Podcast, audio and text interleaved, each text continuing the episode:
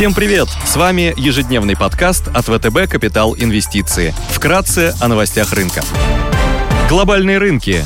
Внешний фон с утра умеренно позитивный, фьючерсы на S&P 500 в нулях, Евростокс прибавляет 0,1%. Развивающиеся рынки растут на 0,6%, японский Никей в плюсе. Индекс голубых фишек Китая CSI 300 растет на полпроцента, а гонконгский Хэнк Сенг прибавляет больше 1% на фоне позитивной статистики по розничному сектору и новостей о проведении виртуального саммита между китайским лидером Си Цзиньпином и президентом США Джо Байденом. Байденом. В ходе онлайн-встречи Си Цзиньпин отметил, что страны должны обеспечить стабильность двусторонних отношений.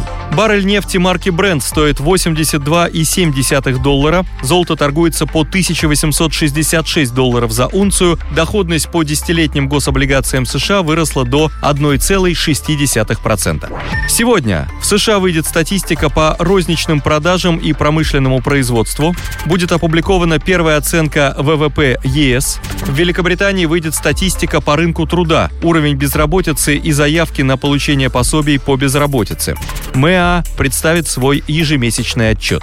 Корпоративные новости. Озон опубликует финансовые результаты за третий квартал 2021 года. Среди крупных иностранных эмитентов сегодня отчитываются Walmart и Home Depot. Идеи дня. Сделать ставку на восстановление китайского рынка можно через ETF фонд Crane Shares CSI Internet ETF KWEB. Фонд предоставляет экспозицию на китайские интернет-компании, оказывающие услуги аналогичные Google, Facebook, Twitter, eBay, Amazon и так далее, торгующиеся как в США, так и в Гонконге. Данные компании являются бенефициарами увеличения внутреннего потребления растущим средним классом Китая. Китайский интернет-сектор характеризуется значительным объемом розничных онлайн-продаж. В 2020 году он вырос на 20% по сравнению с 2019 годом и составил 1,8 триллиона долларов по сравнению с 861 миллиардом долларов в США. При этом в 2020 году количество интернет-пользователей Китая достигло 989 миллионов против 299 миллионов человек в США, а уровень проникновения интернета составил всего 70,4% против 85,8% в Штатах. До февраля 2021 года весь фондовый рынок Китая рос весьма впечатляющими темпами. Однако, начиная с февраля, общее падение китайского рынка превысило 30%, в то время как фонд KWEB скорректировался более чем на 50%.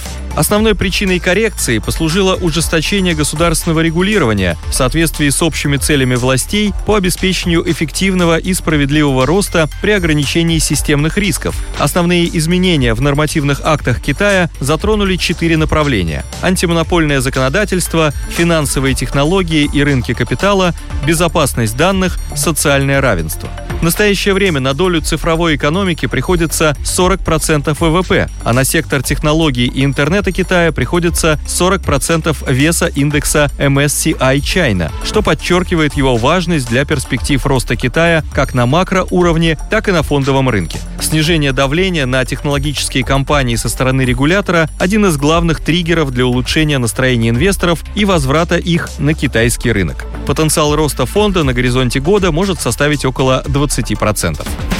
На фоне стабилизации нефтегазового рынка и благоприятного прогноза по ценам на нефть и газ сохраняем положительный взгляд на долларовые евробанды 2030 года погашения с купоном 6,875% колумбийской компании «Экопетрол» с рейтингами BAA3 от Moody's, WB+, от S&P и от Fitch. «Экопетрол» — вертикально интегрированная нефтегазовая и нефтеперерабатывающая компания на 88% принадлежащая государству. Месторождения нефти и газа находятся в Колумбии, у компании два нефтеперерабатывающих завода, три порта для импорта и экспорта нефти и топлива, а также два морских терминала. Компания владеет большинством нефтепроводов в стране, которые связывают производственные площадки с крупными центрами потребления и морскими терминалами. Экопетрол присутствует в Бразилии, Перу и Мексиканском заливе в США. Расширение премии по бумагам произошло на фоне распродаж, связанных с понижением суверенного рейтинга Колумбии. Сейчас облигации торгуются под 4,62%. Позитивный взгляд на бумаги эмитента обусловлен следующими факторами. При текущих ценах на нефть и газ компания генерирует положительный денежный поток. Безубыточная цена нефти операционного денежного потока компании составляет всего 26 долларов за баррель.